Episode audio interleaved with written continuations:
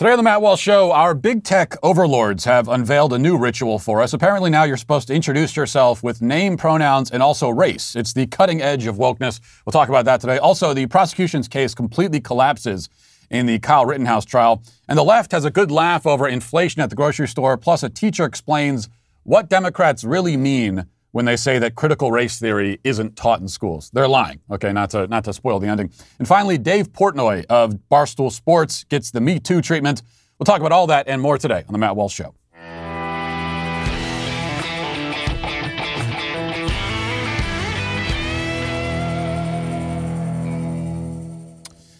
So you thought maybe that our civilization would burn into ashes or explode like fireworks. You thought we'd be we would be brought trembling under the boot heel of some violent dictator. But American society won't be blessed with uh, such a dramatic ending as that. The last thing we will see before it all goes dark is the smiling face of a corporate marketing executive in a pantsuit telling us her pronouns.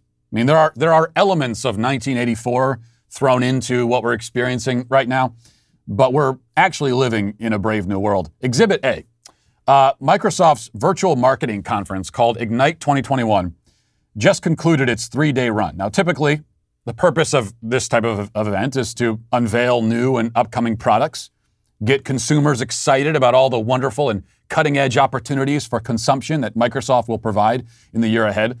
The goal, as always, is to uh, chip away at flesh and blood human existence little by little until our lives have been entirely subsumed by the screen. Microsoft and its competitors stand basically at the entrance to the black hole, beckoning us to enter and be absorbed by it. And this, this process has become increasingly literal as big tech moves uh, towards our utopian metaverse future.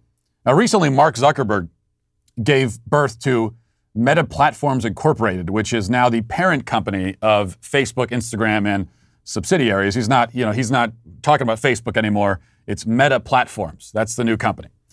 Zuckerberg concerned that although we spend 10 hours a day staring at our screen, we still haven't quite invested enough of ourselves into it. He wants to turn social media into a virtual reality metaverse experience. Soon we'll be able to enter into the internet, swapping our bloated, fleshy carcasses for cartoon avatars, and perhaps never returning to the real world again. You know, Zuckerberg watched The Matrix and mistook it for a how to manual, apparently. And Microsoft isn't far behind. The, star, the star attraction of the Ignite 2021 conference was its new mesh software, its first foray into the, uh, the metaverse. Not quite as fancy as Zuckerberg's version, but it will allow you to um, attend virtual work meetings as an avatar if for some reason you want to. There are also 3D and virtual reality components to it as well. Down the line, Microsoft hopes through Mesh that you'll be able to mesh with cyberspace, become one with it, and finally lose whatever pieces of your unique individual self still remain. But Ignite 2021 wasn't just a spectacle of new technology, it was also an opportunity to roll out groundbreaking, state of the art wokeness. Microsoft senior program manager Allison Wines kicked things off with a religious ritual that has become somewhat familiar on sort of the fringes of the far left cult, but had yet to make its way into mainstream corporate, uh, into the mainstream corporate world until now. This is called a land acknowledgement. And uh, here's what it sounds like. Listen. Hello and welcome to Microsoft Ignite. We've got a big day ahead and lots in store for you. First, we want to acknowledge that the land where the Microsoft campus is situated was traditionally occupied by the Sammamish, the Duwamish, the Snoqualmie, the Suquamish, the Muckleshoot, the Snohomish, the Tulalip, and other Coast Salish peoples since time immemorial. A people that are still here, continuing to honor and bring to light their ancient heritage. My name is Allison Wines. I'm a senior program manager in our developer tools division. I'm an Asian and white female with dark brown hair wearing a red sleeveless top. And I'm Seth Juarez, program manager in the AI platform group. I'm a tall Hispanic male wearing a blue shirt, khaki pants, Today, we kick off two days of learning more about the latest solutions, exploring how these key innovations can empower you to do great things, and connecting with peers from around the world. It, I mean, truly the most embarrassing. I didn't think it could be topped, but this is the most embarrassing and cringy thing that we've seen from Microsoft since their uh, Windows 95 rollout, which, if you've never, can we just play a quick clip of that? This was the Windows 95. Any opportunity to play this for a minute? This some somehow what you just saw is more embarrassing than this. Their Windows 95 rollout of uh, it's a lot of dad dancing going on up there. Way too much of it. Looks like they're having some sort of medical emergency. And there's Bill Gates. My God. I actually cannot. I can't keep watching. Turn this off. Okay, that's as much of that as I can see. Actually, I, okay. Th- what we just saw with Allison Wines was not quite as embarrassing, but almost. They almost got there. Now, I mean, but how could any marketing conference commence, commence without first paying homage to the uh, honorable Muckleshoot people, all 14 of them? Obviously, you have to start with that. And this is empty posturing, of course. You'll note how Microsoft acknowledges that the land allegedly belongs to these tribes and yet chooses to still remain on that land. This is like stealing somebody's car. You know, you go and steal your neighbor Bill Smith's car, and then you make up for it by beating your chest and chanting, I acknowledge that this car belongs to Bill Smith every time you, you know, get into it. The difference is that taking someone's car is clear and direct theft, whereas the Western acquisition of land land that the tribes had already been killing each other over for centuries before the white man arrived, is not theft. It's conquest, and there's a difference. But from Microsoft's professed perspective, the car analogy holds up, so it doesn't make any sense. Why then do they bother with the land acknowledgement? I mean, it's, it's virtue signaling, yes, but what is the alleged virtue being signaled here? The virtue is white guilt, white groveling, white ab- abnegation. The problem with virtue signaling it's, it's not really the signaling part, but the nature of the supposed virtue that is being signaled. Speaking of which, you no doubt noticed that she also, after doing the land acknowledgement, she also identified herself by her race, white Asian, whatever that's supposed to mean, and other physical descriptions. This is a, a verified thing now. This is what they're doing, or at least our big tech overlords want it to be a thing. Throughout the whole conference, apparently, speakers did exactly this. They identified themselves not only by pronouns, but also by their race and other qualifiers as well. Let's uh, let's watch a little bit more of that. Hello, everyone. I'm Natalie Godyla. I'm a Caucasian woman with long blonde hair, and I go by she, her. I'm a product marketing lead here at Microsoft and co host of the podcast Security Unlocked with this guy. Yes, that would be me. Hello, everyone. I'm Nick Fillingham. I'm a Caucasian man with glasses and a beard. I go by he, him, and I'm a security evangelist here at Microsoft. Hello, everyone. I'm so glad to be here with you, with you all here. I'm a woman of Indian descent. I have brown hair, brown eyes, and I'm wearing some uh, killer five-inch heels. Sure are. what? Uh, first of all, what is a security evangelist? Um, also, how do you not mention that you have a, a mohawk? I mean, you're describing your hair and your physical features. The guy, this is a middle-aged, you know, 45-year-old man with a mohawk, and he doesn't think to mention that. That's, I would think that's the most relevant piece of information. I'm a, I'm a, I'm a middle-aged man with a mohawk. Leaves that out of it. That would be like if you, if you had three arms, and the only thing you said about yourself is, "I'm wearing a white shirt and I have brown hair." Now, the stated reason for this ritual is that it's meant to help those who are visually impaired. But considering that a fair number of blind people have been blind from birth, you have to wonder how much help you're really giving them by identifying your hair color. What does color mean to them? And besides, is it necessary to frame your conversation in such a bizarre and intrusive way in order to satisfy a tiny minority, almost none of whom actually asked for this to begin with? Well, yes, that is indeed the leftist way. And here's another question Why is race relevant anyway? Why do people need to know that information about the speaker in the first place? Even if we're going to introduce ourselves with physical descriptions for the benefit of the tiny percentage of people who can't see it for themselves, why should our skin color be the first thing we mention? I mean, should people on the radio be doing this too? Should the voiceover guy in a cereal commercial start by identifying his race? I'm a white man with brown hair, he, him, I'm heterosexual, please buy Cheerios. That is indeed where we're headed. And we will be pushed there by people like this at Microsoft and Facebook the left continues, of course, to fashion itself as, as the resistance, as counterculture, but it not only has the corporate world on its side, it's not just that the corporate world is on its side. The corporate world is perhaps its primary vehicle for getting even its most radical concepts and ideas into the mainstream, second only maybe to the education system. And considering that big tech is also in the process of literally fashioning a new reality for us to live in, it wants us to take us wants to take us out of the universe and put us into the metaverse. Um, I think that fact should especially concern us. Now let's get to our five headlines.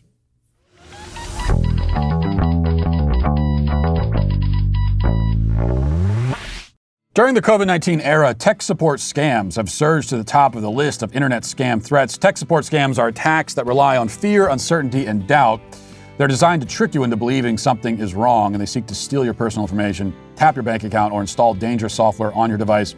Just one of the many threats you face on the internet. A lot of bad, a lot of bad actors out there, um, and that's why it's so important to understand how cybercrime and identity theft are affecting our lives every day. Because every day we do put our information at risk on the internet. In an instant, a cyber criminal could harm what's yours, your finances, your credit.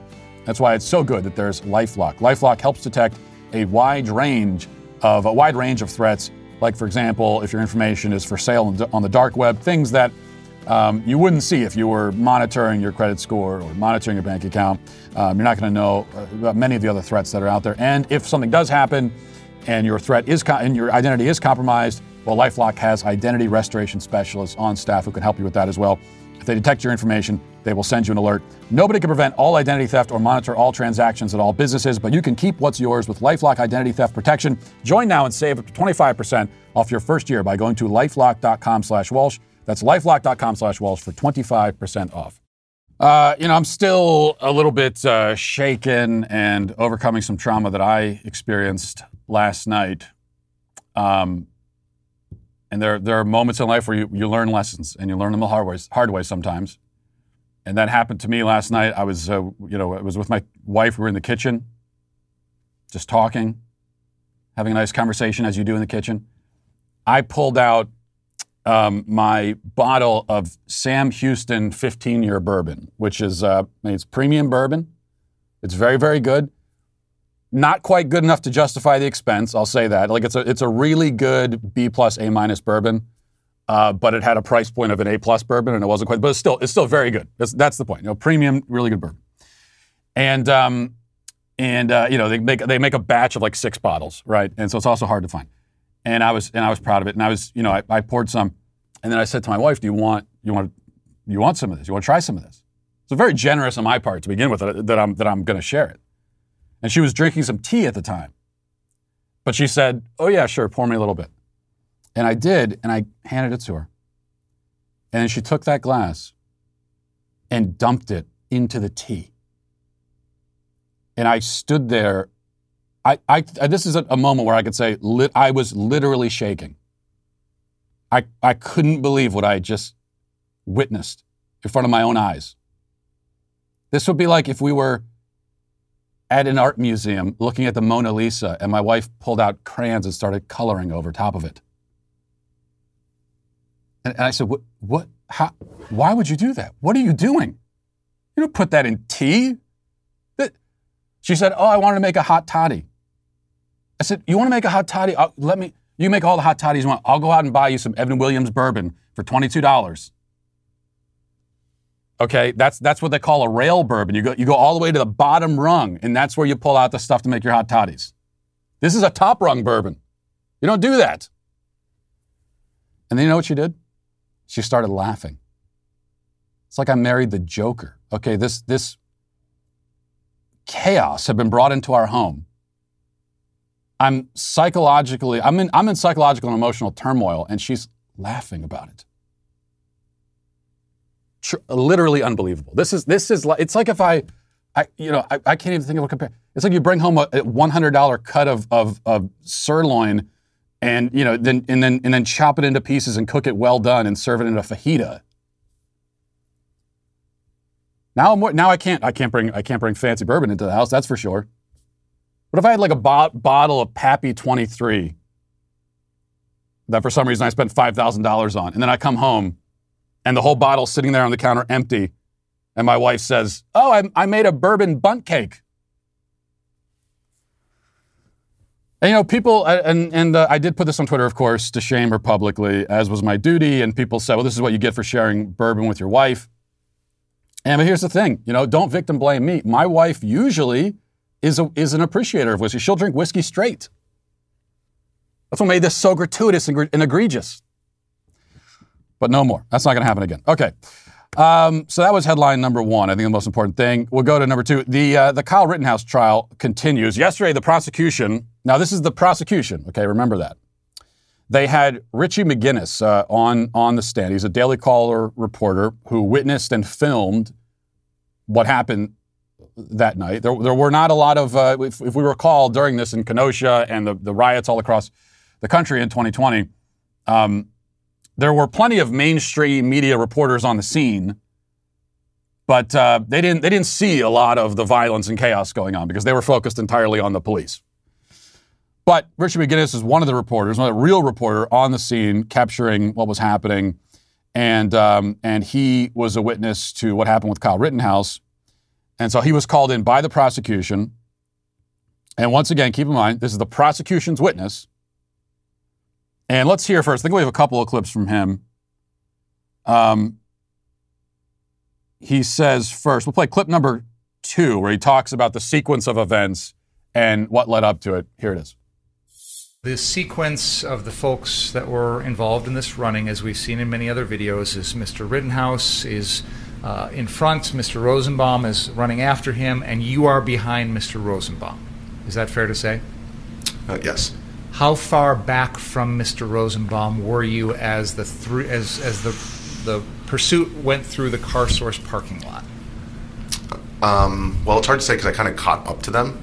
Um, I was running a bit faster, and so uh, at the time initially, I was probably 30 feet back when the first when everybody first started running. But then, by the time I arrived in the lot, it was 15 feet. And you continued to be behind Mr. Rosenbaum at the time that the defendant shot and killed him, correct? Um, I did alter my trajectory a little bit um, when I saw Mr. Rittenhouse turn around and saw Mr. Rosenbaum um, lunging for the front portion of the rifle. Let me stop you there for a second. Yeah, I bet you. I bet you want to stop him there. So Rosenbaum, the victim, quote unquote, this is this is the uh, the the man that the prosecution wants to portray as the victim. You have your own witness on the stand saying that that that the quote unquote victim lunged for the rifle of Kyle Rittenhouse. The the defense has not even presented its case yet, and already the prosecution case has fallen apart, and it got worse from there. Uh, there was this moment, which was a, a dagger for the prosecution. Only they're, they're, stabbing themselves. Okay, this is them stabbing themselves with the dagger. Um, and here, just watch this exchange. It's pretty incredible. And you've already established that after the shooting, Mr. Rosenbaum never says a word, correct? Correct. You don't know, as you sit here today, what Mr. Rosenbaum was thinking, do you?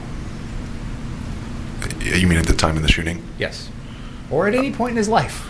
I mean, you have no idea what Mr. Rosenbaum was ever thinking at any point in his life. You have never been inside his head.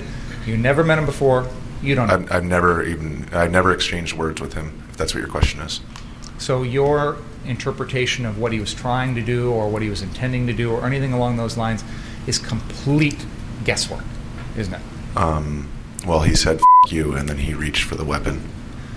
Let's talk about that. My God, that's um, that is one of those. That's like one of those moments that you see in a in a in a trial in a TV show or a movie. Um, you know, the only the only thing you would add in if this was in a movie, then that would have there would have been gasps and everything in the in the um, among the people there in the courtroom to add a little bit of dramatic flair into it. But it is a gasp moment where uh, y- your your case just falls apart on the stand. So you have the quote unquote victim saying out loud, you know, stating his violent intentions out loud. You have him lunging for the weapon. And I have to keep emphasizing that these are the witnesses the prosecution is bringing up. We haven't even, heard from the defense's witnesses yet. There's, there's simply no case here. We have video evidence which should put an end to it right there because we can all see what happened. Certainly, we had all along, we had one of the, the shootings on video, and you could very clearly see that Kyle Rittenhouse is on the ground, and then he's got this mob of violent people who are about to pounce on him. And then we had most of the other shooting on the video, and then we find out later that the feds had the rest of, of, of that video. They didn't tell us about it, and we didn't see it until right now. And on top of the video evidence, we also now have eyewitnesses, the prosecution's eyewitnesses, the state's eyewitnesses, who uh, are, are painting a picture of events that entirely vindicates Kyle Rittenhouse. So when you see this and you listen to what these witnesses have to say, and you watch the video, and you listen to the, the state's opening arguments and everything that they presented before the trial and during the trial so far, and you see that they they just have no case at all against this guy. There is nothing there. Now, does that mean that Rittenhouse will actually walk? No, because you never know what a jury will do. And all it really takes is one Antifa sympathizer on that on that jury, which there could very easily be, or more than one. It only takes one BLM sympathizer there could very easily be one or more than one. But uh, chances are, Kyle Rittenhouse, certainly he deserves to walk, and I would say chances are that he actually does. You know, because it, it, this is so incontrovertible, it's so unavoidable. The facts are right there. As far as self defense claims go, this is about as straightforward and simple as it gets. There are times when self defense claims are a little bit more complicated. There can obviously be gray areas in situations like this, but here there is not. And that's why, all along, the people calling for Kyle Rittenhouse's head, they're not really talking about the shootings themselves. What you hear, and this is inc- including the prosecution's case, what, what they keep going back to, and certainly what you hear online all the time with the, the outrage mob online saying Kyle Rittenhouse should be in jail, he should be executed, all these things. You know, people who are uh, otherwise are, are very much opposed to, uh, supposedly uh, opposed to the death penalty, but in this case they'll make they'll make an exception for Kyle Rittenhouse because he's white. Um, but the, what they keep saying is, well, he shouldn't have been there to begin with. He he he crossed state lines. So what? What difference does that make?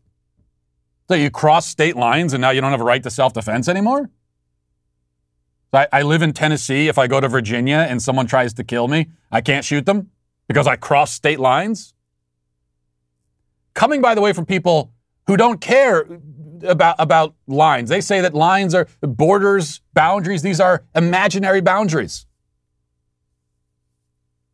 They say there's no significance to the boundary separating the United States from Mexico. And anybody who lives south of our, of our southern border, they have every right to come here and enjoy all of the freedoms and liberties and entitlements that we enjoy as American citizens, including the right to vote.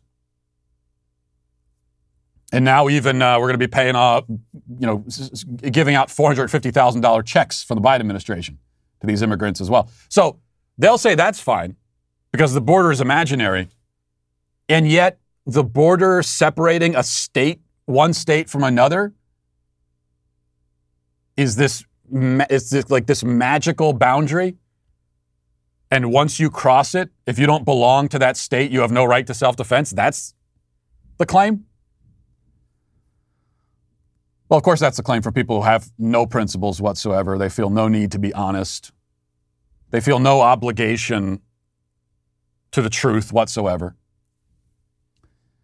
Um, and then, as far as him, uh, he wasn't supposed to be there. Nobody was supposed to be there.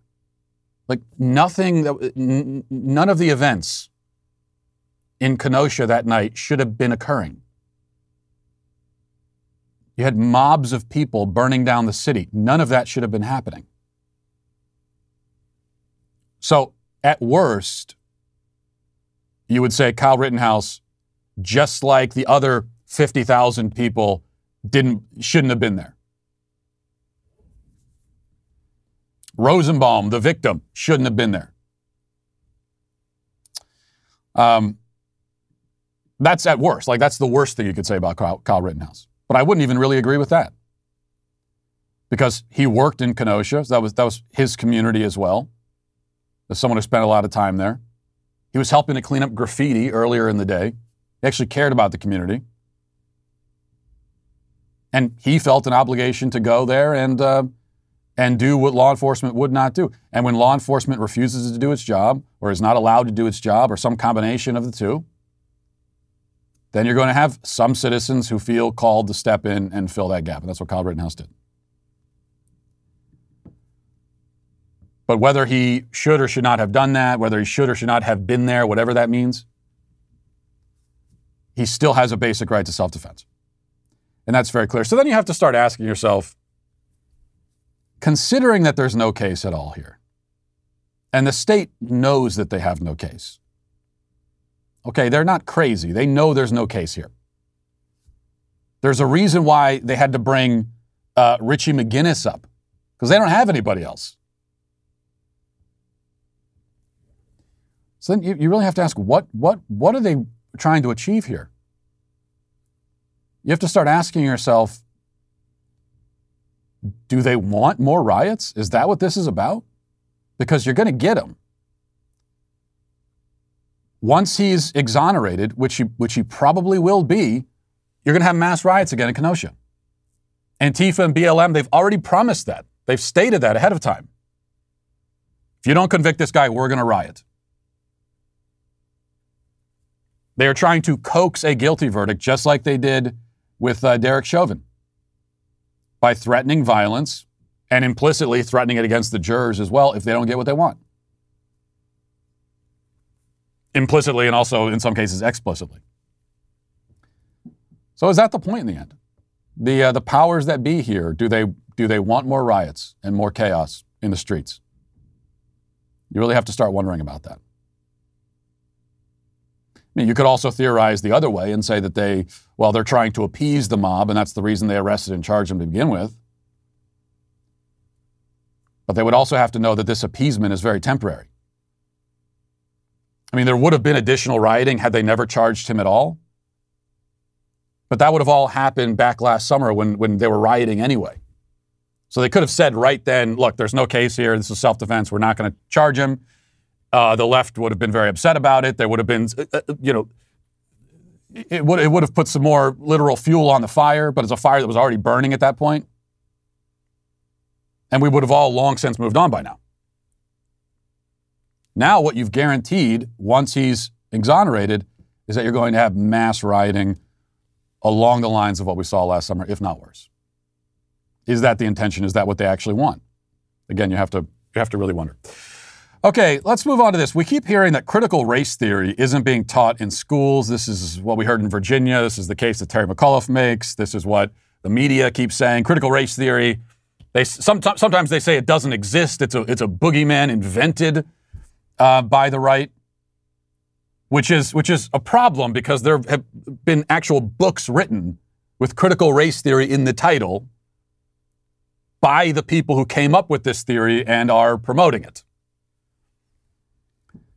But even if it exists, what we're told is it's not taught in schools. And the thing is, that's true in a certain way. It's true, but it's uh, sometimes you can lie while telling the truth. You can tell the truth in a way that is intentionally misleading. And here we have a public school teacher in Indiana explaining what it really means when they say that critical race theory isn't taught in schools. Let's listen to that. I'm the science coach and admin in the largest public school district in Indiana. I'm in dozens of classrooms a week, so I see exactly what we're teaching our students. When we tell you that schools aren't teaching critical race theory, that it's nowhere in our standards, that's misdirection. We don't have the quotes and theories as state standards per se. We do have critical race theory in how we teach. We tell our teachers to treat students differently based on color. We tell our students that every problem is a result of white men, and that everything Western civilization built is racist. Capitalism as a tool of white supremacy. Those are straight out of Kimberlé Crenshaw's main points, verbatim, in Critical Race Theory, the writings that formed the movement. This is in math, history, science, English, the arts, and it's not slowing down. If students of color have lower reading scores, it's because of inequity. Therefore, we take from the white students and give to the color students. That's Richard Delgado, straight out of CRT and Introduction. All teaching is political, with reality and facts taking the back seat. That's Dr. Gloria Ladson Billings, who outlined how she saw critical race theory flushed out in public schools in 1995. When schools tell you that we aren't teaching critical race theory, it means one thing go away and look into our affairs no further. It isn't about transparency, it isn't about cultural relevance, it's race essentialism, painted to look like the district cares about students of color. We call it anti racism, so you feel bad if you disagree with our segregationist pedagogy. It's taking advantage of kids' vulnerability and parents' inactivity to preen over social snake oil schemes designed to create division. Parents, when we tell you critical race theory isn't taught in our schools, we're lying. Keep looking. Well, he lays it out right there, um, and that's like it's just like if if uh, if they claimed, you know, when, when we say that the public schools are leftist and that there's leftism, you know, in the broadest sense in the public school system. Well, they could say, well, we, we don't teach leftism. Look at our curriculum. Nowhere does it say the, the term leftist or leftism. Oh, you silly parents. Well, you think your kid is going to a leftism 101 class? No, that's obviously not what's happening. In fact, I wouldn't object to that necessarily. I mean, in theory, I wouldn't object to that. To having a class on the subject of modern day leftism. I wouldn't even necessarily, in theory, object to a class on critical race theory because I think it is something that unfortunately our kids need to know about. Now, I wouldn't trust the average public school teacher to teach it, but kids are going to get to a certain age where you do have to teach them about this. It's a good thing to teach them about it, about the subject. Just like they should learn about Marxism and communism. You want them to learn about those things. It's the people who are uh, trying to indoctrinate kids into these worldviews that don't want the kids taught about the worldview.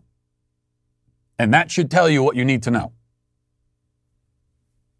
But that's not what's happening. So treating treating these things as a subject and saying, here's this worldview that exists, here's this idea, this system of thought, uh, here's what it what it teaches. There you go, presenting the information. That could be a good thing. I mean, all, all of the most insidious worldviews, the wider spread that they are, the, the more that I think we need to, uh, it's good for us to know what they are and, and be taught about them. But that's not what's happening. What's happening is much, much worse than that, as the teacher just explained.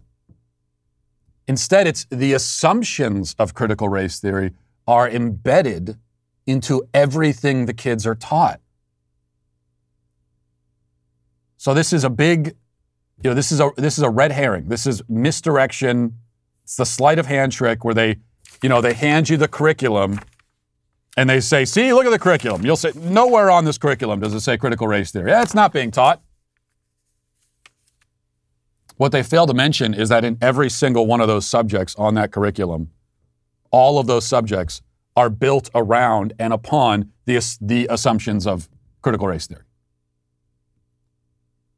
That white people are inherently racist, that um, all of our historical ills and all the, the, historical evils are all the result of, of white people and Western expansion. Um, that it's you know it's not even possible to be racist against white people because racism equals is, is whatever prejudice plus power. Kids are taught all of that. Where else are they getting this stuff from? Yeah, they're getting it from the media. They're getting it from social media, from the internet, but um, they're getting it from a lot of places. But they're certainly getting it from the schools as well.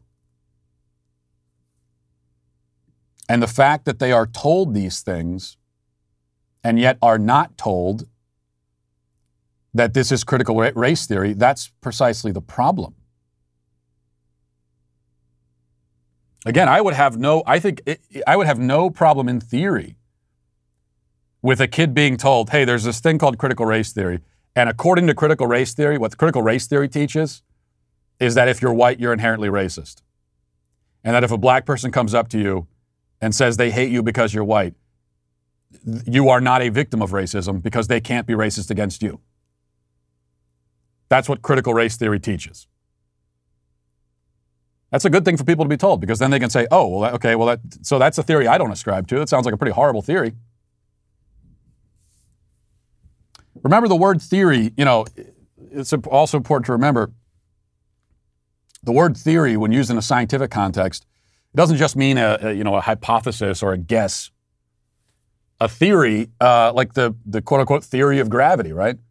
It's a system for explaining what you see in the physical world. That's what a theory is in science. Uh, we talk about the theory of evolution, right? Or you know, the, the germ theory of disease. It's a system for explaining and understanding what you're observing in the physical world.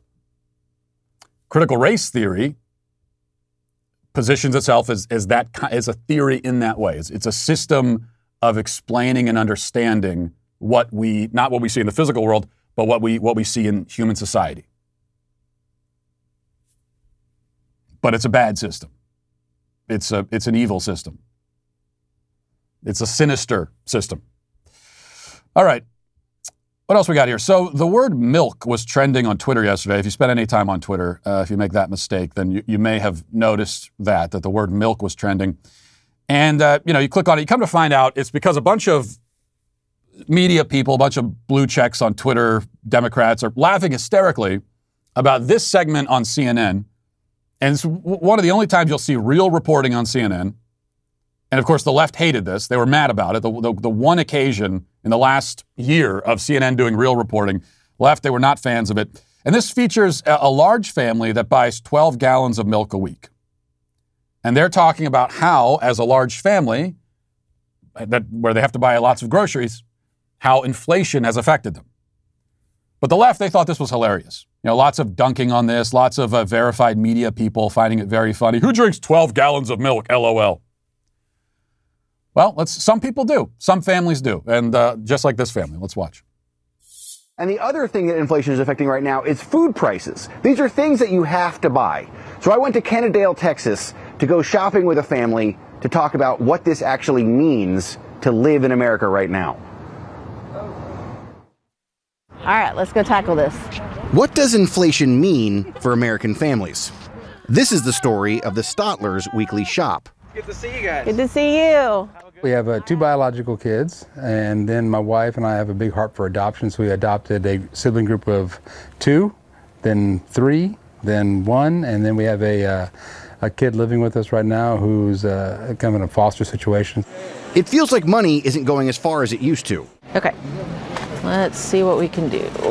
I think probably in June it was about a dollar's worth a dollar. So now that dollar is worth about 70 cents. All right, now we're moving on to dairy, which is right there. We started seeing everything going up. Grocery prices went up. Gallon of milk was $1.99. Now it's $2.79. Well, when you buy 12 gallons a week times four weeks, you know, that's a lot of money. That's what I'm talking about. Thanks, brother. Yeah. Um, almost everything you need to know about the modern left can be summed up in the reaction to, to that report, which again was one of it was it was outrage at CNN for reporting on this at all, and also mockery of this family for drinking 12 gallons of milk a week and finding it very very funny and hilarious.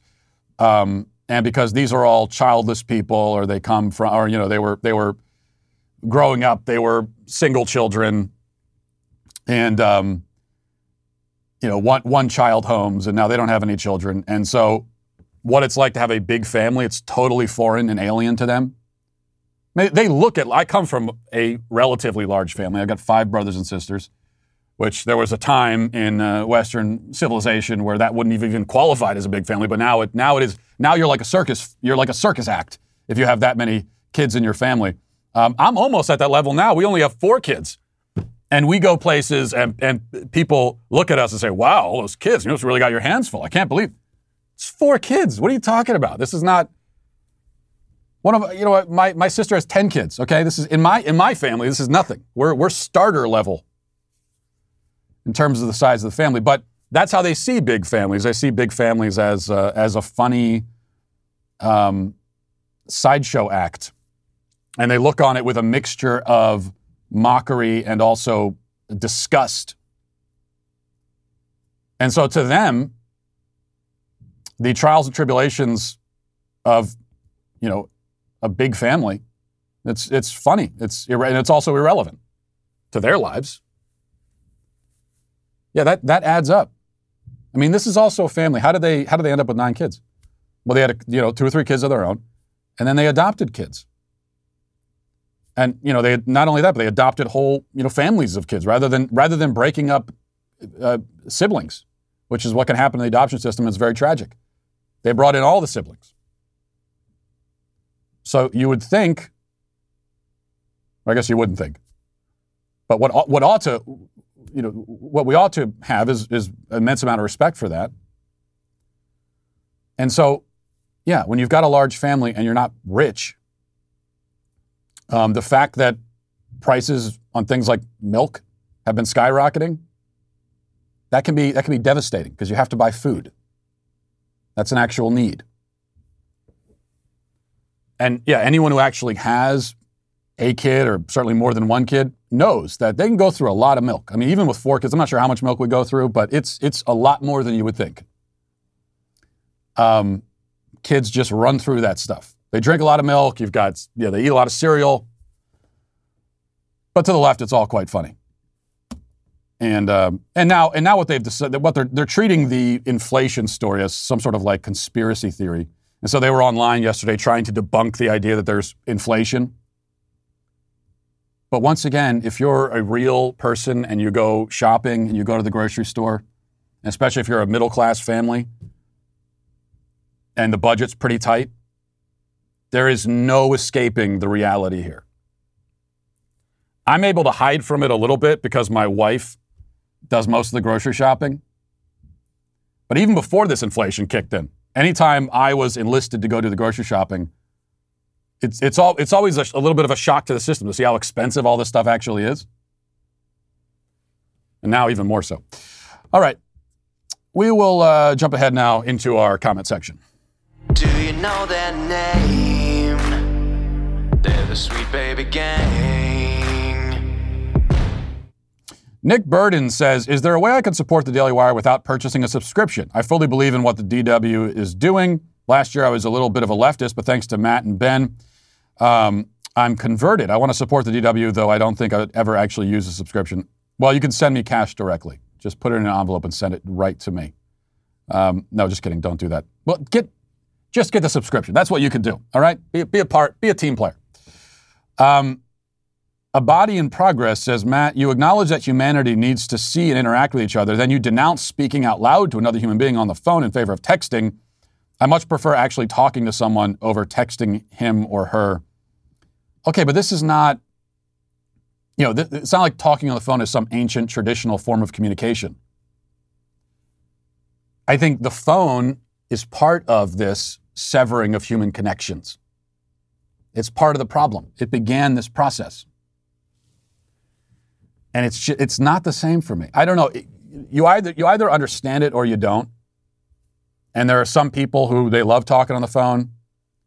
I cannot understand that at all.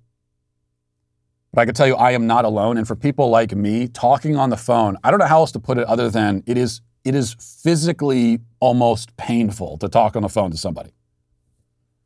And it's hard to explain exactly why. I think I, I explained it a little bit yesterday because it's it's conversation devoid of body language. You know, a lot of the, you know, they say whatever percent, just 70, 80, 90% of human communication is through body language and other, and other nonverbal signals we send to each other. Well, you're taking that out of it completely and yet still trying to have a conversation. Now, at least through text message, you're just, you're sending a message. You have a point that you want to make, you send it, and that's it.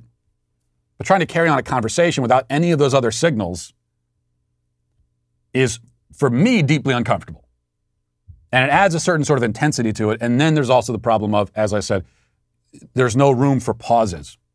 And if you think about it, when you're sitting like in your living room with somebody, or like when I was in the, the kitchen with my wife last night talking to her until she traumatized me by wasting the whiskey, you know, you're, you're talking and then, and then there's a, a little bit of a pause and then you talk some more and that's okay. But with a, with a phone conversation, you're not, you're not allowed to do that. And that's the problem.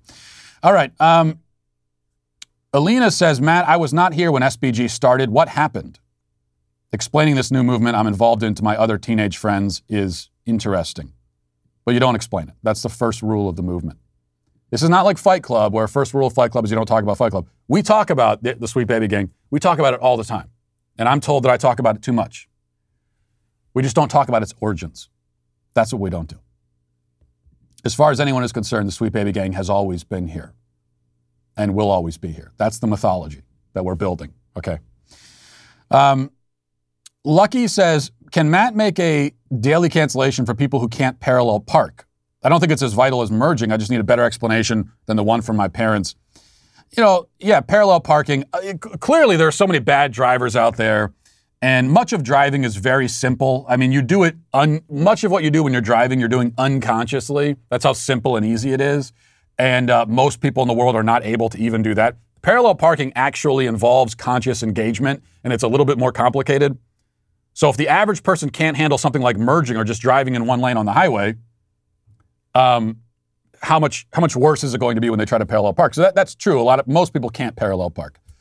Um, I am a fantastic parallel parker. I take great pride in that.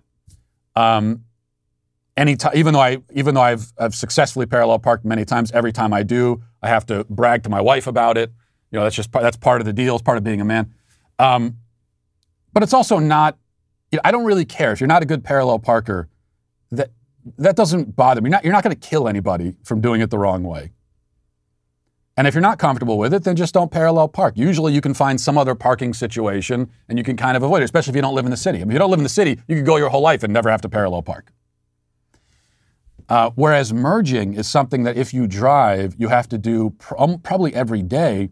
And if you do it wrong, this is more than a fender bender situation. You're going to kill somebody and that's why that should be. But I remember when I, I don't know if, if this is how it still works.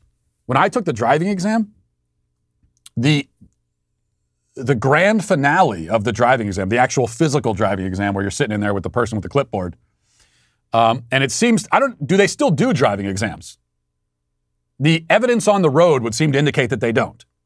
But when I was, you know, 16, you take the driving exam, and parallel parking was the grand finale. It was the main thing you had to execute on the driving exam. They had to make sure you could do a three point turn, that you knew how to stop at a stop sign, and, uh, and then can you parallel park? And that's it. That's all they did. No, take that out of it. Again, you could go your whole life and never have to do it, depending on where you live. Take that out of it and put merging in the driving exam.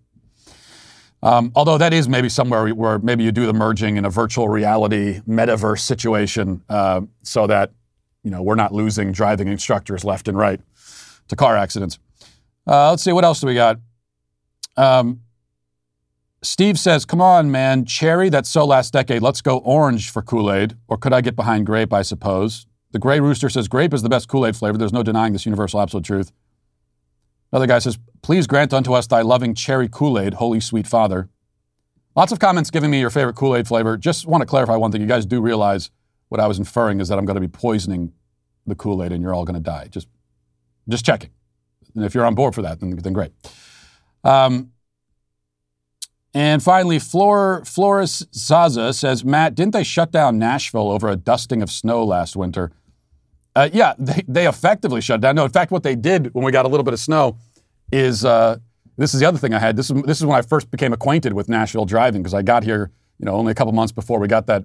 I guess what is a once in a generation kind of ice snowstorm where it snowed for a week, and the Nashville strategy with snow removal is to not do it. And so what they say here is if you get snow on, on the highway, if you get it on your road, then um, that's it. You just have snow, and they're going to wait for the sun to take care of it, even if it takes two weeks.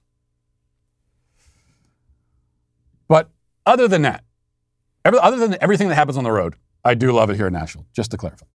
Now, as you may or may not be aware, the Daily Wire filed a lawsuit against the federal government yesterday. We talked about that on the show. Why? Because in an authoritarian, anti American move, the Biden administration has ordered the, that large employers must require their employees to be vaccinated against COVID 19 or submit to regular testing. Daily Wire's lawsuit was filed by um, the Dhillon Law Group and uh, Alliance Defending Freedom in the U.S. Court of Appeals in the Sixth Circuit. The lawsuit alleges that the Biden administration lacks constitutional and statutory authority to issue the employer mandate, and that the mandate failed to meet the requirements for issuing a rule taking effect immediately without the normal process of considering public comments. This mandate is absolutely unconstitutional, and we're not standing for it here at the Daily Wire. We're not going to simply complain about it, but then go along with it uh, because then the complaints mean nothing at all. Our employees deserve to keep their medical history private, have autonomy over their own bodies, and honor any of their religious beliefs. We stand with our employees' rights as we do um, with the rights of every single American. The Biden administration has warned that any companies that do not comply with this federal overreach could be fined as much as $136,000 per violation, which is why we need your help.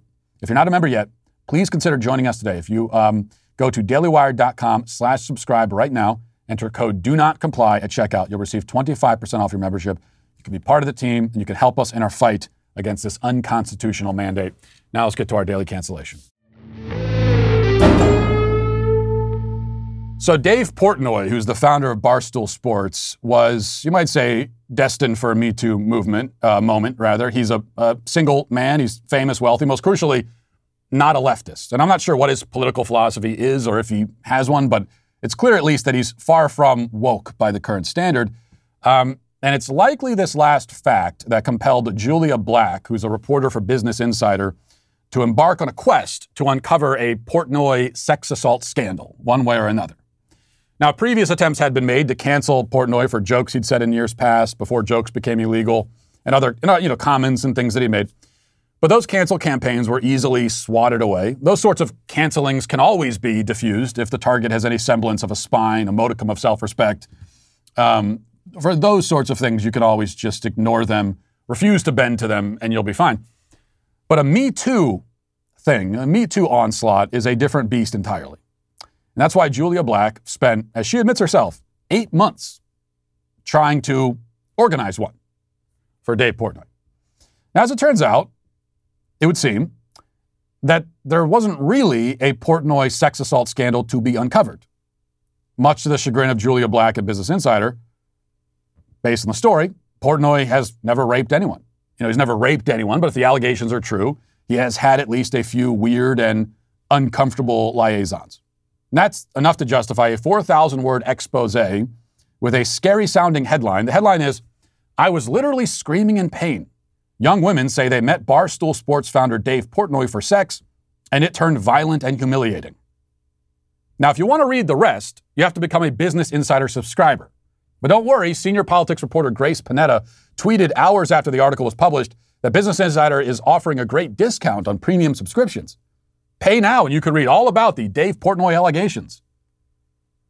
Dave Portnoy is a dangerous sex criminal. Become a subscriber and read more about it. Of course, if you don't want to pay, you can share the article anyway with its screaming headline, and that'll do just fine as well. And lots of people did that.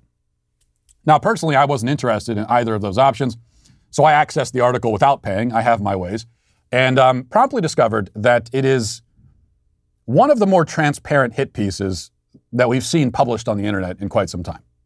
It begins with a story of Madison, 20 years old, who messaged Portnoy on Instagram last summer. And some of the details here are going to get a little bit graphic, warning you ahead of time, uh, but it's necessary to understand the story here. So they quickly began talking about sex, and she was happy to reveal that she has a quote, rape fantasy where I don't have any control of what's going on, unquote. But Madison did make sure to stipulate that she has to be pretty comfortable with a guy before she'll act out her rape fantasies with him.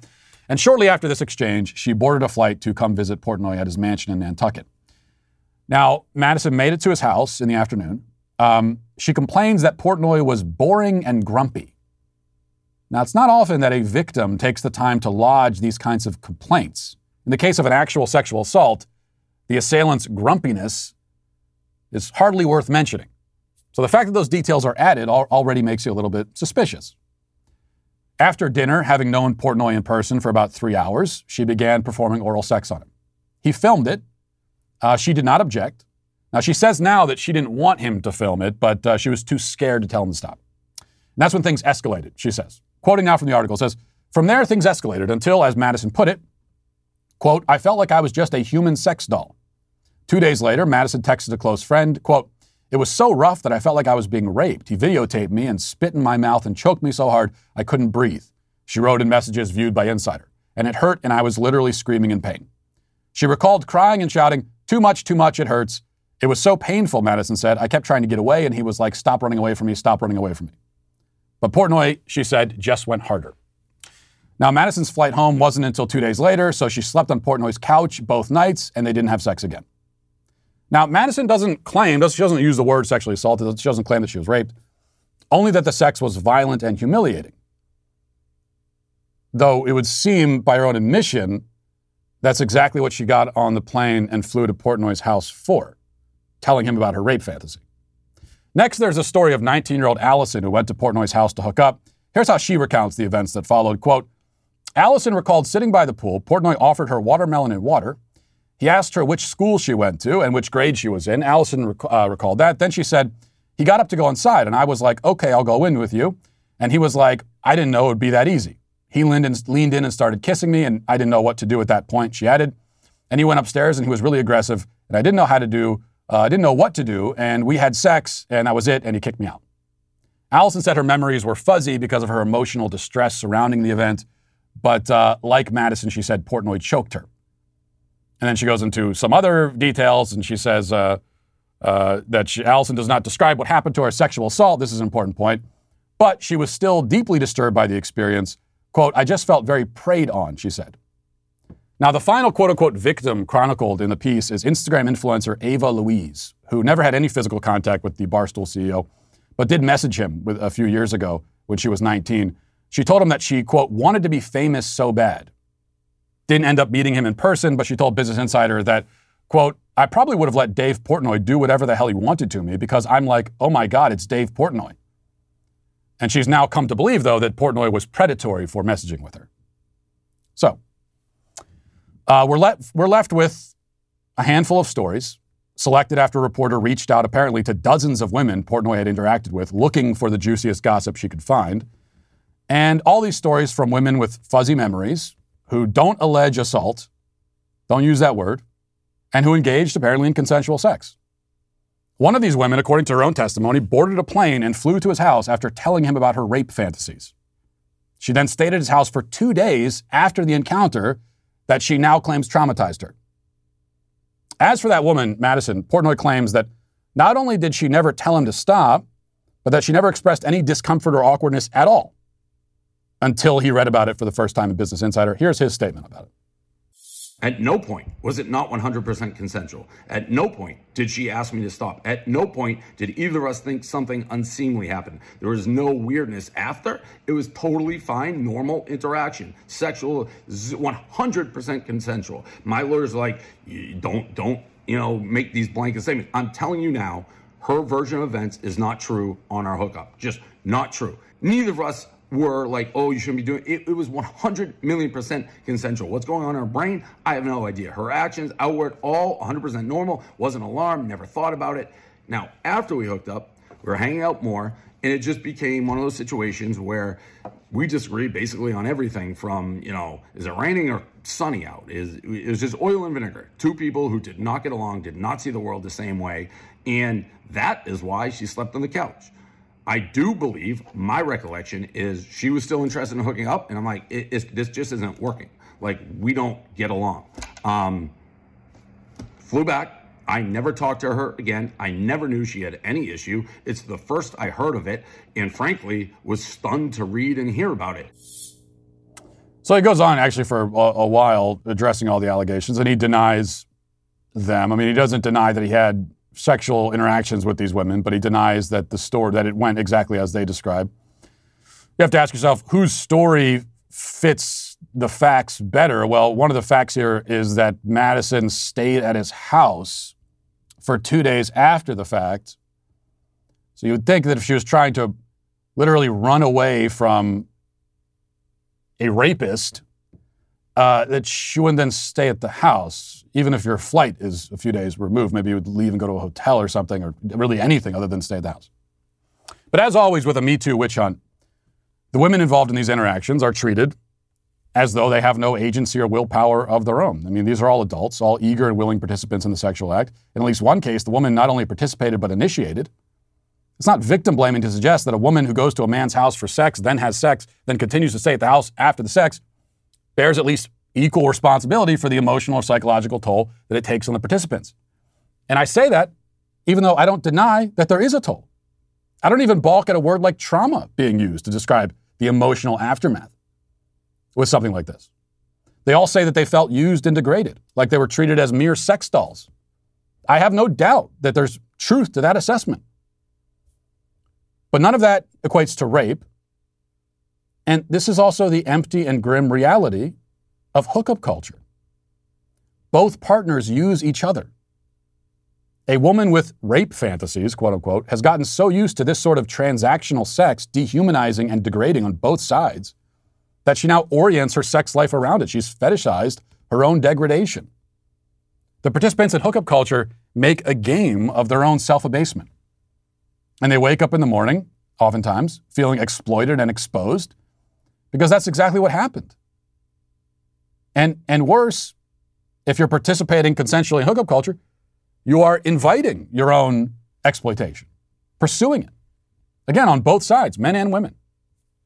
Now, people these days have no language to describe or understand their feelings, having rejected sexual morality in principle, and so they conclude that somehow their consent must have been violated. Even if they even if it's a, an act that they agreed to participate in. They conclude that they had their consent violated. They say, "Well, I don't feel good after the fact, so I must not have chosen to do this." But they did choose it. And that's the whole tragedy of hookup culture. People choose what ultimately makes them miserable and unfulfilled. I mean, you talk to a man on uh, Instagram or whatever, and he flies you to his house to have sex with him, and you say you feel like a sex doll. Well, yes. I'm sure you did feel that way, and I'm sure it's horrible to feel that way. But that's what hookup culture is.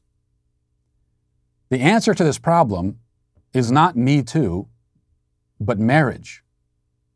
The answer to the problem is to take the sexual act and engage in it with someone who you love and are devoted to and who you trust. Someone who cares about you, who knows your name and a lot more than your name. That's the answer to much of what um, Me Too has brought to bear and m- much of the dysfunction that we see in our society today. And the answer is certainly not hit pieces like the one in Business Insider, a publication which is today, in the end, we come back around to, uh, canceled. And we'll leave it there for today. Thanks for watching. Thanks for listening. Have a great day and a great weekend. Godspeed.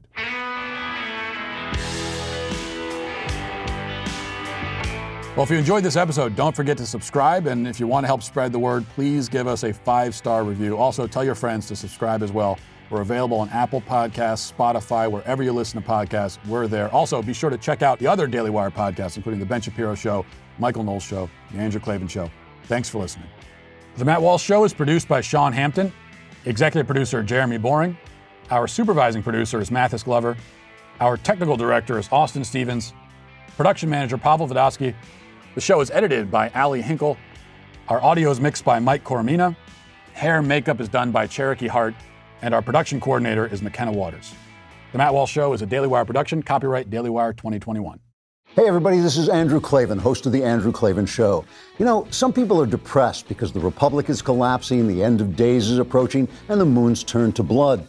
But on The Andrew Klavan Show, that's where the fun just gets started. So come on over to The Andrew Klavan Show and laugh your way through the fall of the Republic with me, Andrew Klavan.